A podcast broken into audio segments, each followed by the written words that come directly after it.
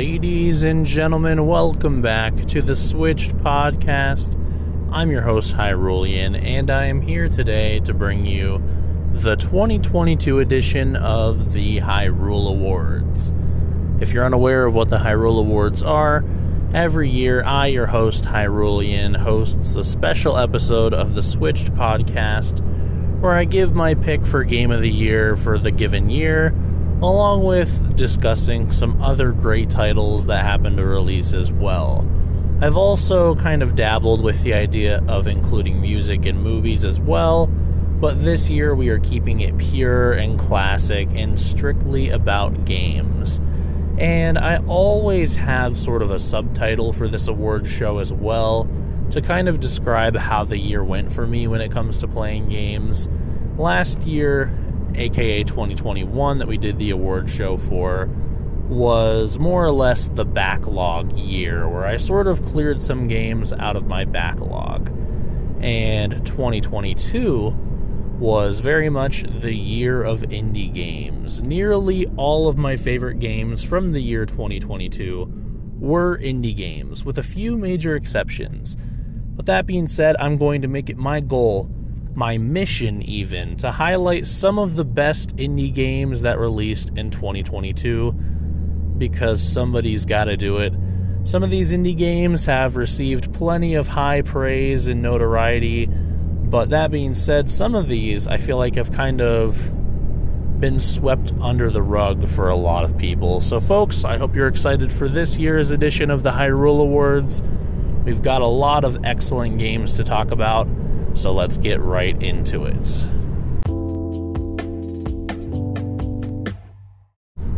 Now, myself and many other gamers out there are very much guilty of creating an unfathomably long backlog. And I even had last year, 2021, as my year where I started to tackle some of those games from my backlog but even so, I did not even put a dent into the list of games that I owned that I had yet to play. So I kept up with that a little bit in 2022, and one of those games is going to get the Hyrule Award for my favorite game that I took off the backlog this year. And that game is none other than Toby Fox's excellent Undertale. Undertale came out about seven years ago and took the internet by storm. Fandoms were born for not only Undertale itself, but also many fan projects that were spun off of the game and its world as well. And the entire internet was dominated by Undertale culture and Undertale fever for many years. And I myself and many others were turned off of the idea of playing Undertale because of that community being so massive and so sprawling and so captivating, if you will. And while I'm not trying to insult anyone, I think we can agree there was quite a large amount of cringe in the Undertale fandom as well. And I think that just kind of made Undertale have this really bad reputation. And as such, even though I own the game on PC from around when it launched, and I even picked it up on the Switch later on, hoping to play it there. I still was always kind of, I don't know how to put this nicely, turned away from playing the game because I was intimidated by its community of players. But in the year of our Lord and Savior 2022, I decided to bite the bullet and give Undertale a try on a random day. And man, oh man, do I regret not picking this game up sooner. Seriously, Undertale is a culmination of creativity, uniqueness, and just good game design. And it is a crowning jewel of indie development. The game has some of the best music ever put in a video game, and Toby Fox really outdid himself with every other aspect of the game as well him and his team crafted an unforgettable narrative and stunningly unique gameplay that kept me interested for basically an entire playthrough where I did not put the game down the entire time. And it was such an enjoyable trip. It really was a super enjoyable trip. and I could not stop playing it once I started.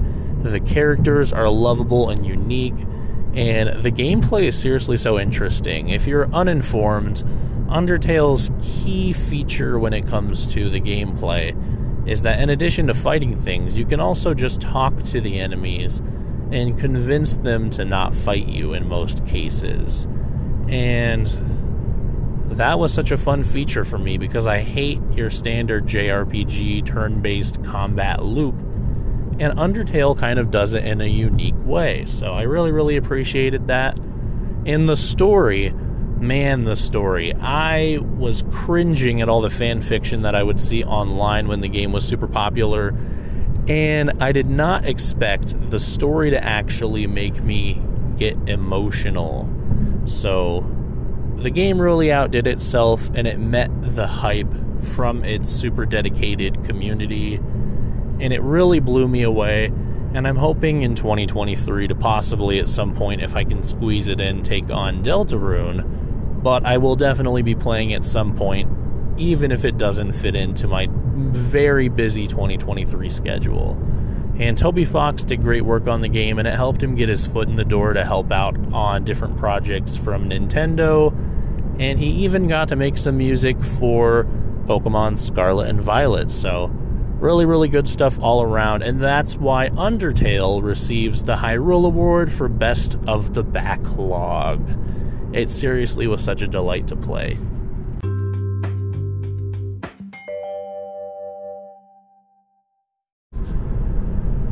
If you're anything like me, you are a big fan of The Legend of Zelda and you're probably waiting for Tears of the Kingdom very anxiously. If you need something to play until then, may I present to you the winner for Best Visual Style Tunic.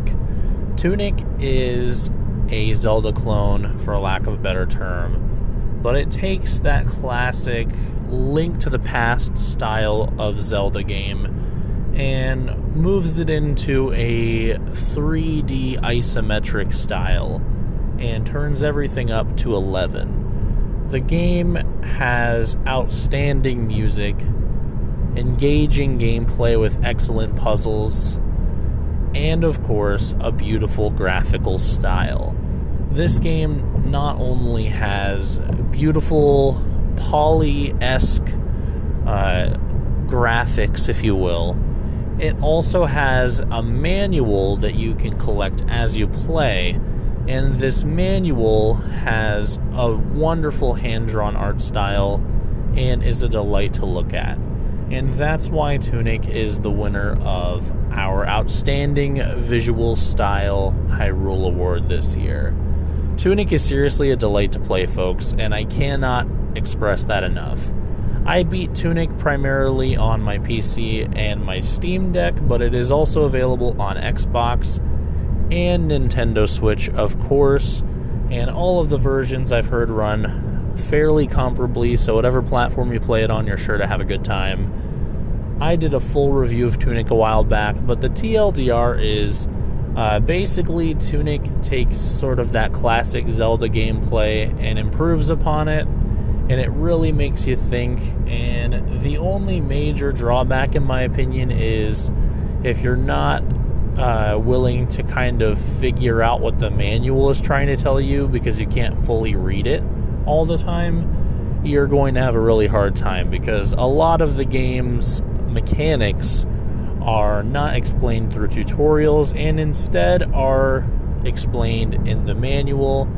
And it might not even be in English because there's a fake language in the game, and the manual basically has English portions and other portions that are in this imaginary language. And it's up to you to decipher sort of what the pages are trying to tell you in order to progress in the game, in order to make your character better, and that kind of thing. And I'm not going to lie, the first handful of hours of the game I struggled so hard because I did not realize some of the mechanics that were in the game to power up my little fox dude. And as such, I was getting absolutely fucking walloped by every single enemy after a certain point. And it got so bad that I did drop the game for quite a while. But when I did pick it back up, I started reading the manual some more and I figured out ways to buff my character that made that boss fight that was insanely difficult a little bit easier and I was able I was able to jump over that hump and the rest of the game I kind of knew what to expect. And it was difficult but it was manageable so. That is my biggest advice for anybody getting into Tunic. Make sure you refer to the manual and try and figure out what it's trying to tell you. Seek out as many pages as possible.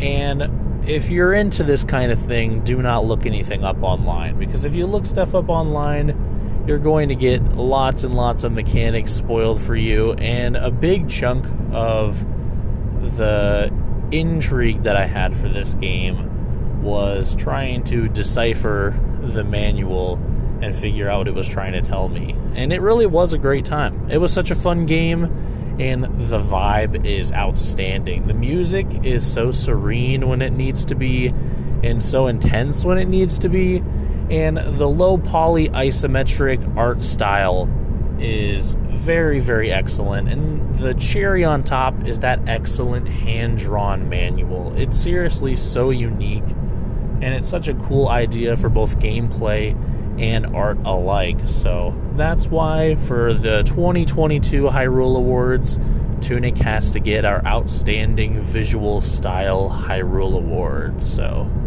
there we have it, folks. Go play Tunic.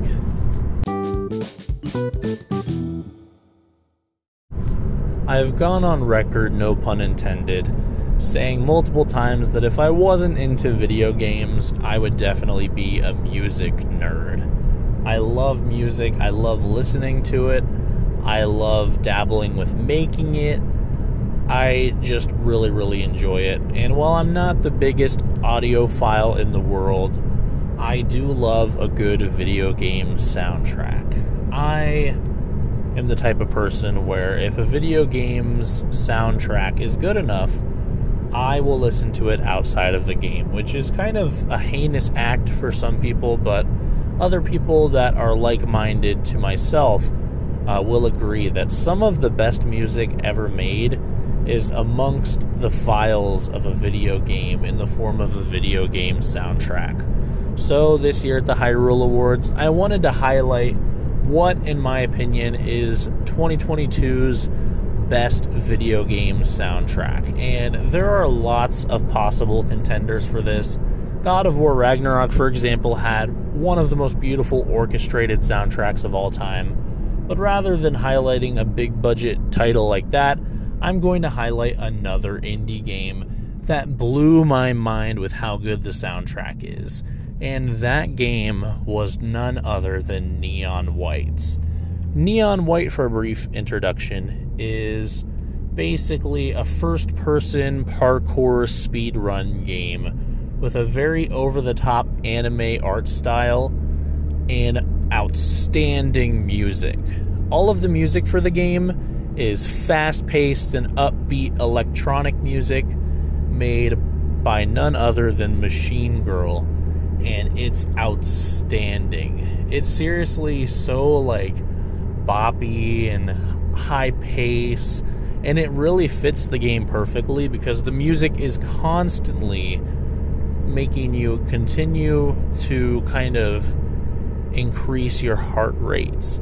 Every second you spend in the game, this music is blasting in your ears, and you just feel badass. Every time you beat a level, you're like, whoa, because you went through the level so fast, and the music was playing, and you feel like the most incredible gamer of all time and yes, I know that sounds cringy as all hell, but that's exactly the feeling that me and my friends got when we played the game. It's just so great when it's like, uh, here's my little rendition. When you start a level and it's like tick tock, tick tick tick tock, tick tick tick tock, and like you're going through the level, it's like do do do do do do do do do do do do do do do do and then after you beat the level, it's like it's such a cool feeling and you definitely need to hop over to YouTube right now and listen to the Neon White soundtrack because it's so cool. It's seriously so cool. I've always been kind of hit or miss on Machine Girl, and the Neon White album hit. It hit just right. And I think a big part of that was the fact that it was connected to this absolutely wonderful game. Neon White is all about completing levels as fast as possible, racing your friends, getting high scores, finding shortcuts, and like kind of doing the whole like murder bad guys doom thing, but like a hundred times faster. And I love it. And I have not beaten the game mostly thanks to my friends who I got into the game, only for them to become obsessed with getting lower and lower and lower and lower times on the first world. And so we spent the majority of the time in the game just racing each other on the first world. I myself made it quite a ways in, but I never beat it because I kept having to go back to try and defend my title, and then my friends managed to pull so far ahead of me that I did not even have a shot and it became a race between those two, and I kind of got a little butthurt and I stopped playing the game. But I know in 2023, I'm going to pick Neon White back up. I'm going to finish the story as cringy as it is, and it's going to be a blast because I played quite a bit of it, honestly. And the music is seriously so good. So there we have it, folks. Neon White is getting the Hyrule Award for Best Soundtrack this year.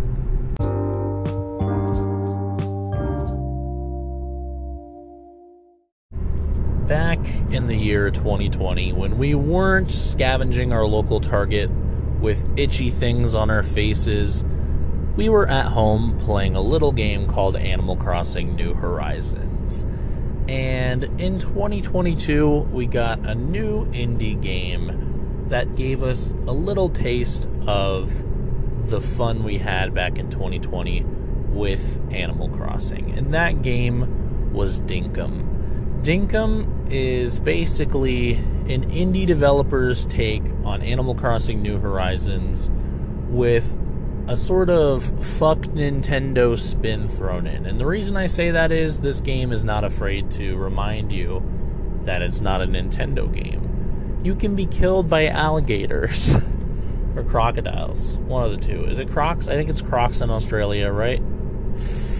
Yeah, I think it's crocs in Australia. Crocodiles. Um, either way, Dinkum, the story goes like this. Basically, you live in Boring City in a similar vein to Stardew Valley, and you want to get out, and you have an out in the form of this random ass old lady who asks if you want to come with her to this random island uh, that her like dad worked on or something. And you go there and you build a town in a very similar vein to Animal Crossing, but I want to remind you this is not a bad thing. And basically, over the course of the game's content, you will attract NPCs to your town, and they'll stay intense, and you'll have to complete little quests for them to win them over, and then they will move in.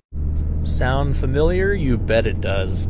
But hey, you know what? This game is unique enough to set itself apart from Animal Crossing. Here's some features that I really, really like. The digging system is very different because when you dig, you actually dig out a chunk of earth and you can place it down in a different place to kind of do terraforming, and you can do this from the start. And there's treasure hunting as well, and each ground tile is basically potentially able to hold treasure. So you have to use a metal detector to kind of scan the earth, and that was so much fun back when I did that a ton. The fishing is different enough from Animal Crossing to make it enjoyable, uh, but that being said, it's not quite as fleshed out. That kind of goes for everything in this game. But something that is interesting and unique compared to Animal Crossing is hunting. You can go hunting all sorts of animals and bring their food back to town and cook it up and eat it. And there's an energy bar, so you're going to need to, you know, kill some shit and keep your energy up. But that being said, the game never does feel tedious in that way. And a big part of the game for me personally was completing quests for the different NPCs. Not only is there a quest board, you can also go talk to the NPCs and ask them if they need help with anything, like Animal Crossing, and they will give you a little quest for something to do. It's such a charming game, seriously. It's got some, you know, some quirky early access Steam jank to it, but underneath all that is a wonderful Animal Crossing clone highly themed after Australia and the Australian outback. It's got some fresh and unique things that it does because Nintendo isn't breathing down their back, and it's really, really, really swell. Currently, the game has about 40 or so hours of content by my mark, and I completed that and I put the game down, and I was very satisfied. And I can't wait for the solo developer to get some more content made, and I'll definitely be jumping back into that game at some point in the future as well. Seriously, it's so much more fun to explore the massive island in this game than the Animal Crossing island because there's lots of fresh and new shit to find. There's secrets. It's just a really unique take on the sort of Animal Crossing style, and I really, really appreciated it.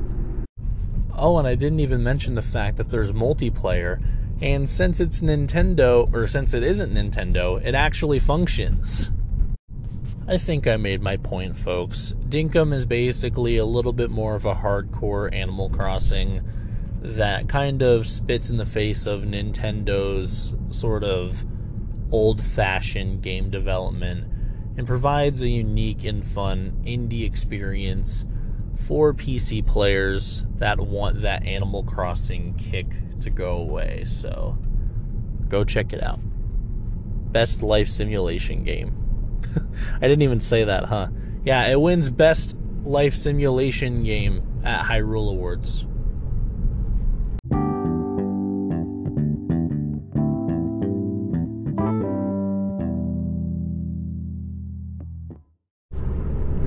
Let's talk about the best debut indie of 2022 Vampire Survivors. Vampire Survivors was thrown up on Steam randomly one day and took the internet by storm. It's basically a hack and slash bullet hell game, except the enemies are the ones who are experiencing the bullet hell, and you're the one providing it.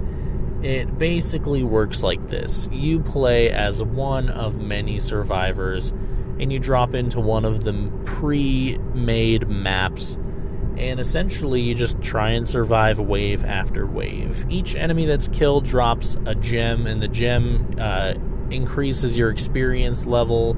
And after you jump a level, you get to uh, purchase one unlock. And basically, each of those unlocks allow you to become more and more powerful, have different types of weapons, different types of projectiles, larger area size projectiles, that kind of thing. And essentially, in a very roguelike fashion, you try and beef your guy up in order to defeat increasing waves of difficult enemies. And there can be thousands of enemies on the screen at any given time. And it's very easy after you get the hang of the game and kind of figure out what items to choose when you level up to last 30 minutes on a run and just be untouchable. I know recently I had a run where basically I was playing this nun lady and she has holy water that she throws on the ground and it creates like an area of effect splash damage. And I leveled it up so far that the holy water, she was throwing out like 10 of them and they were circling all around her. And that was on top of all these different like magical spells and things that she was shooting. And basically, I set the game down left my computer running, went to the bathroom, got a snack, got a drink. 15 minutes passed, and I came back and I had not touched the game and I was still alive. And that's how you know that you're doing well in Vampire Survivors is when you don't play the game, you can like just set it down and walk away and you're still winning. And it feels great. It's a very tactile, like dopamine rush kind of game because there's also like randomly tougher enemies, and the tougher enemies, if you defeat them, they drop chests. And the chests, when you open them, act like a Mario Kart item box, like roulette kind of thing. And you see all the possible items that you can get on that particular chest and they kind of fly by and it goes like doodle doodle doodle doodle doodle doodle doodle and it stops and you see what you get and not only can you get one random item that way, and that's already dopamine enough, you can also get up to five. like just on a luck basis, instead of getting one item, you could get up to five instead. And that could give you a huge boost to your power and all of a sudden you're going from like doing pretty okay to just decimating all of the enemies for the next like 10 levels or so. And it's great. It's seriously such a fun little pick up and play jaunt and I love it to pieces. I finally put a decent amount of time into this game and I've managed to unlock a decent amount of stuff, but there's still so much to do. And then randomly the other day, they drop on the store for 199 a DLC that adds like 15 more hours of content apparently. So that was really exciting. And essentially that's 15 more hours of the same kind of gameplay we've already been getting, but that's not a bad thing. Usually you want like a lot different in DLCs, but for Vampire Survivors, I was like, just give me more of the same shit and I will be happy. And that's exactly what they did it's seriously such a fun game and it like is so cheap. It's probably the best value in gaming history. I did a whole bonus points on Vampire Survivors when it came out and I started playing it. And I just kind of ranted about how fun and excellent it was. And I had barely scratched the surface. I've still barely scratched the surface. I've put like 40 hours in the game and I've still only unlocked like probably 50% of the stuff in the game, including the DLC content. So that's not too bad for $5. So it's needless to say, Vampire Survivors Breakaway hit. It's available now on phones as well, and you can download it for free, which is a huge plus. It's just kind of shocking how good it is for sort of what you'd expect uh, if you knew what it was going into it. It's a very different kind of game. It's a very unique kind of game, and it's very fun. And that's why Vampire Survivors wins the Hyrule Award for Best Debut Indie. And seriously, graphically, it's not much to call home about. Musically, it's pretty good, but it's not as good as, say, Tunic or Neon White. But it's that gameplay. That gameplay is so addicting and so dopamine inducing. It's like I can't not give it my favorite indie game of 2022 because it just is that good. And I can't wait to see what they do with it in the future. Apparently, they've got a big update planned where the game's going to move from this random ass uh, cheapo indie game engine to Unity and that should be a big push. And apparently, all our save data is going to carry over, but the game should perform better, and it should actually have proper widescreen support, which it doesn't even have right now. but I'm hyped either way. And even if it doesn't improve that drastically, it's already a great deal. It's already a great package. What are you waiting for? It's so cheap. You know, don't buy your Starbucks latte today. Buy Vampire Survivors instead you'll get a lot more value out of it and it won't take away from your lifespan. It'll instead make your lifespan that you have already more worth it.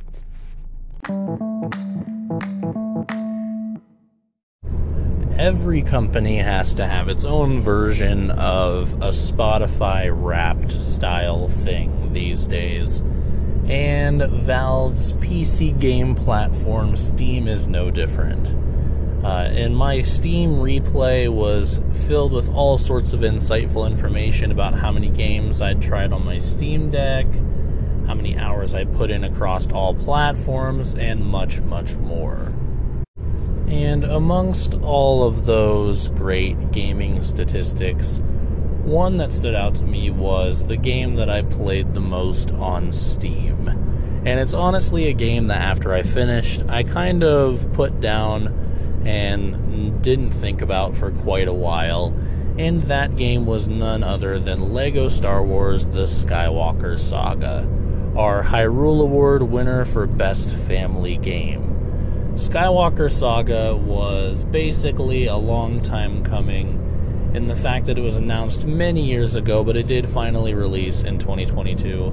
And it's essentially the most complete Lego game we've ever had to date.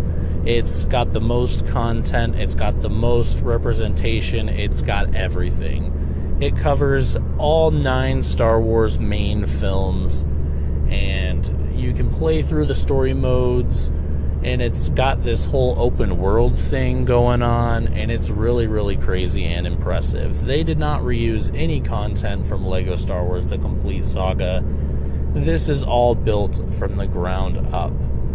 And I had a blast with it. As a matter of fact, I finished the game around May 4th conveniently, and I recorded and uploaded a four hour podcast on May the 4th where I talked exclusively about Lego Star Wars The Skywalker Saga. So I'm going to keep this segment kind of short, but the TLDR of that entire four hour adventure is basically my bag fell. Um, I really admired how TT Games were not afraid to bring something new to the table, try something unique. And I felt that I was playing the most advanced LEGO game to date and one of the best Star Wars games to date as well. The main thing that I kind of left that game with was kind of wishing that there was more of it. I really was anticipating them doing DLC for The Mandalorian and Book of Boba Fett and other Star Wars TV shows because we got characters but we did not get levels. And I'm very sad to report they have not as of yet done any sort of level DLCs. It's been exclusively characters. And characters are all fine and good, but you can only play through the same level so many times, so the replay value of Skywalker Saga kind of went down quite a bit. Uh, especially compared to the other titles where you were kind of forced to replay the levels as different characters to find stuff. I don't think I replayed a single story mission but I did manage to unlock every single character in the game. So the game did end up feeling a little bit shallow from a replayability standpoint, but otherwise, the sheer amount of content was very impressive, and I had a blast with my time with it. It seriously is such a great game, and I only wish that I was a small child again because I know that if I was a small child, I would enjoy it even more than I did as an adult because it's obvious that it's geared towards everyone. So obviously, you know, a 20 year old man like myself is not going to get as much out of the game as a literal child. But I just wished I could go back to the days where me and my brother were kind of doing uh, drop in, drop out co op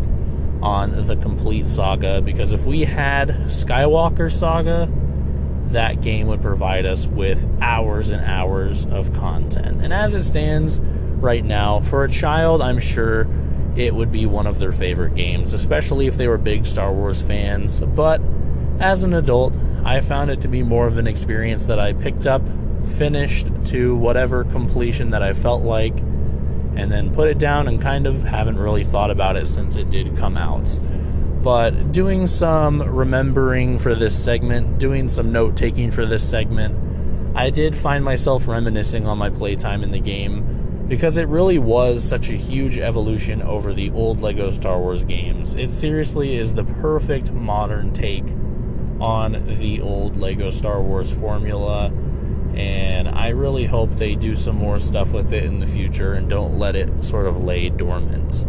It was seriously such a huge missed opportunity to not allow the game to have online multiplayer too because I had multiple friends who wanted to play online with me, but unfortunately it is only local multiplayer and our Steam play was not working very well. So I didn't really get to experience multiplayer in the game whatsoever, but hey, I'd love to do a local multiplayer replay at some point if I ever find anybody to play it with. So there we have it, folks. Lego Star Wars The Skywalker Saga, the best family game of 2022.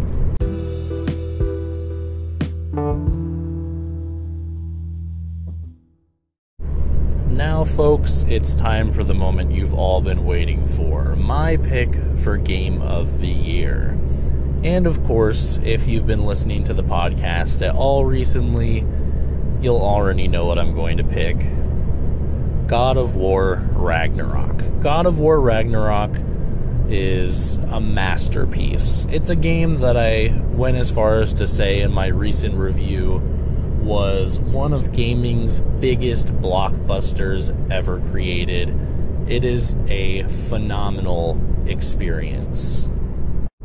To summarize my thoughts from my full review that I did recently, God of War Ragnarok picks up right where God of War 2018 left off and basically brings up everything to a hundred times more great than it already was.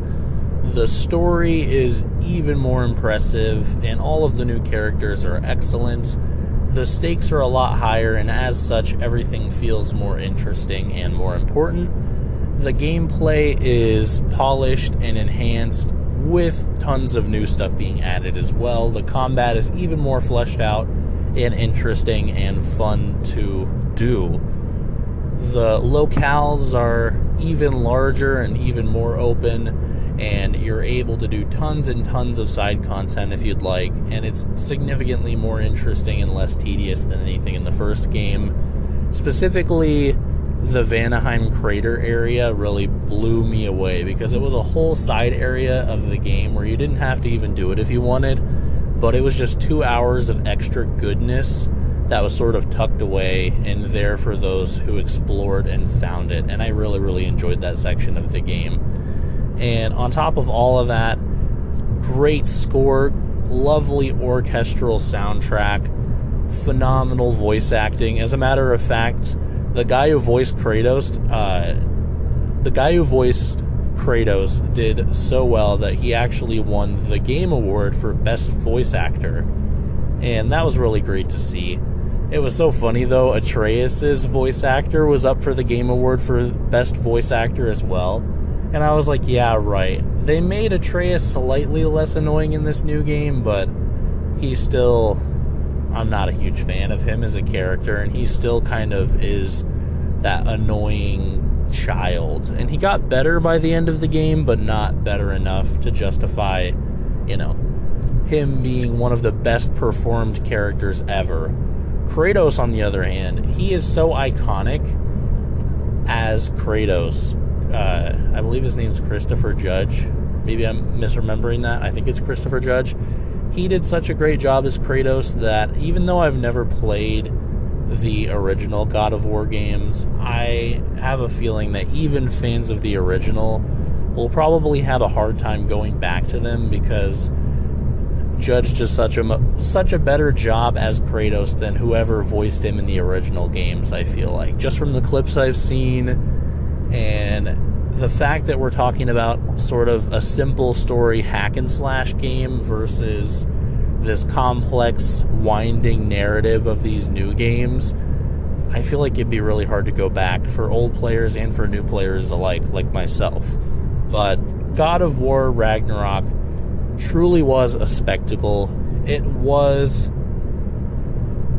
a blockbuster. That's seriously, I, I, keep saying it, but it's the only word that accurately describes it. It felt like going to see Avengers Endgame. You know, the budget was huge. You know, the stakes were high. All of the characters are pushed to their absolute limits, and crazy shit happens. It's just like seeing Endgame back in the day.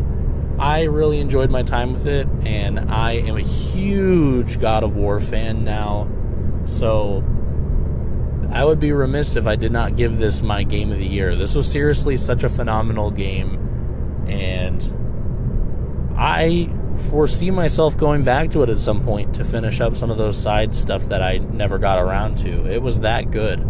The first game, I kind of just completed what I felt like and then put the game down. And a lot of the side content seemed a little tedious. And while I admit the arena might not really be for me necessarily because I care more about the story. I am interested in doing a lot of the other side content that is available as well, like the Berserkers and that kind of thing.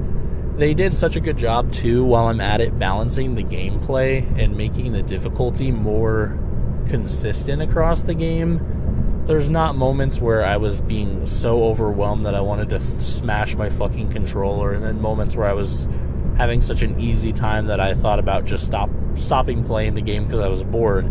The game was consistently paced and consistently difficult all the way throughout truly an excellent, excellent title, and this game, in my opinion, kind of justifies the PlayStation experience. And PC players are finally starting to get a taste of it, so if you haven't played the first God of War, it's available on Steam and PS4 and PS5. And I'm sure God of War Ragnarok will make its way eventually as well, and when it does, I highly recommend it. And if you have a PS5, why haven't you played it yet? You probably have. Who am I kidding? But God of War Ragnarok has to win my game of the year for sure.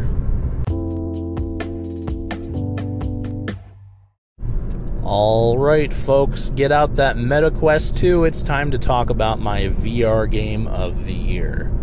And you're probably not too surprised by the fact that I gotta give this title to Bone Lab. Bone Lab, despite its faults, is one of the most revolutionary VR games ever created. It's a title that's going to stand the test of time as something that pushed the VR platform forward. They took everything that Boneworks did that revolutionized the industry and upped the ante on it by quite a bit and made it even more insanely crazy. The big gimmick for Boneworks was the fact that your whole body was simulated in the game with realistic physics. And for Bone Lab, they brought that over, improved the physics, and added the ability to body swap yourself into a multitude of different avatars that have varying levels of strength, agility, speed, and that kind of thing. And they did an outstanding job. Though it has to be said, Bone Lab has not received the best reviews from other outlets, and it hasn't really received any VR Game of the Year awards either, which is unfortunate but I think fair. For many reasons, let's talk about a few of them. First off, Bone Lab is essentially a short campaign with a huge sandbox mode. Whereas the previous game, Boneworks, was a long campaign with a small sandbox mode. So, Bone Lab, a lot of the value is supposed to be derived from the fun you can have kind of setting up sandbox levels and doing things like messing around with NPCs and going through tactical trials and shooting ranges and that kind of thing. And unfortunately, I think people just kind of agree that the story mode in Boneworks and the story mode in Bone Lab are so great that the fact that Bone Labs was so short and you only unlock the ability to be able to swap characters near the end of it and it barely got used was a huge missed opportunity. I think people were not super keen on how Bone Lab handled its story content and they just were left wanting more.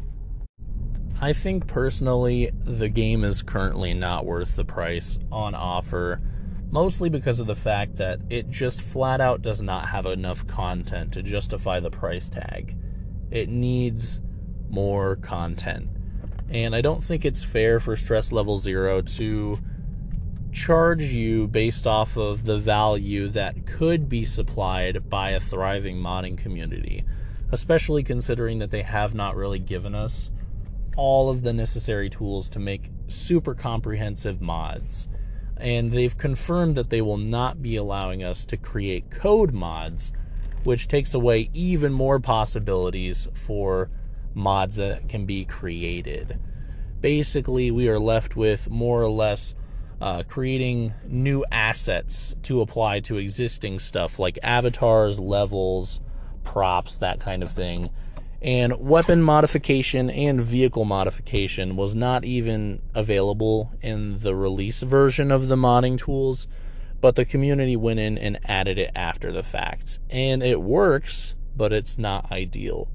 When they told us the game was going to be a modding platform, I think a lot of people expected more out of it, and we did not really get that. And that left many fans disappointed. But despite all of its flaws, it is still the most revolutionary virtual reality experience we have ever gotten. And I am very much looking forward to the future of the game. And I hope they rectify the lack of story content by introducing a DLC story mode campaign, uh, which they've teased throughout the story mode already in the game. Hopefully, it's free too, because I feel like the Bone Lab fans deserve a free expansion because of how they've stuck with the game through thick and thin. Because seriously, Boneworks, when it came out, took the VR community by storm and won VR Game of the Year across the board, but Bone Lab has not received that treatment. And people aren't too keen on it, honestly. And I understand why. The value proposition is not really there, but it really is a revolutionary and great game and that's why I'm going to give it the Hyrule Award for Best VR Game 2022.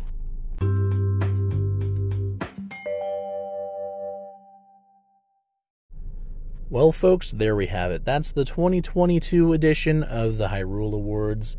I want to say a huge shout out to everyone who followed the channel throughout the year and supported this podcast. It really means a lot. 2022 was kind of the first good year for gaming in quite a while, and I think we have a lot to look forward to in 2023. So I really cannot wait to see what comes of the year. I think we're going to get lots of new games, lots of great games, and I'm going to be absolutely consumed by a lot of them. So we'll have to see what it holds. Hopefully, it's good stuff and I can provide us with even more insightful reviews to follow. But yeah, thanks for listening, folks, and have a great 2023. Bye bye.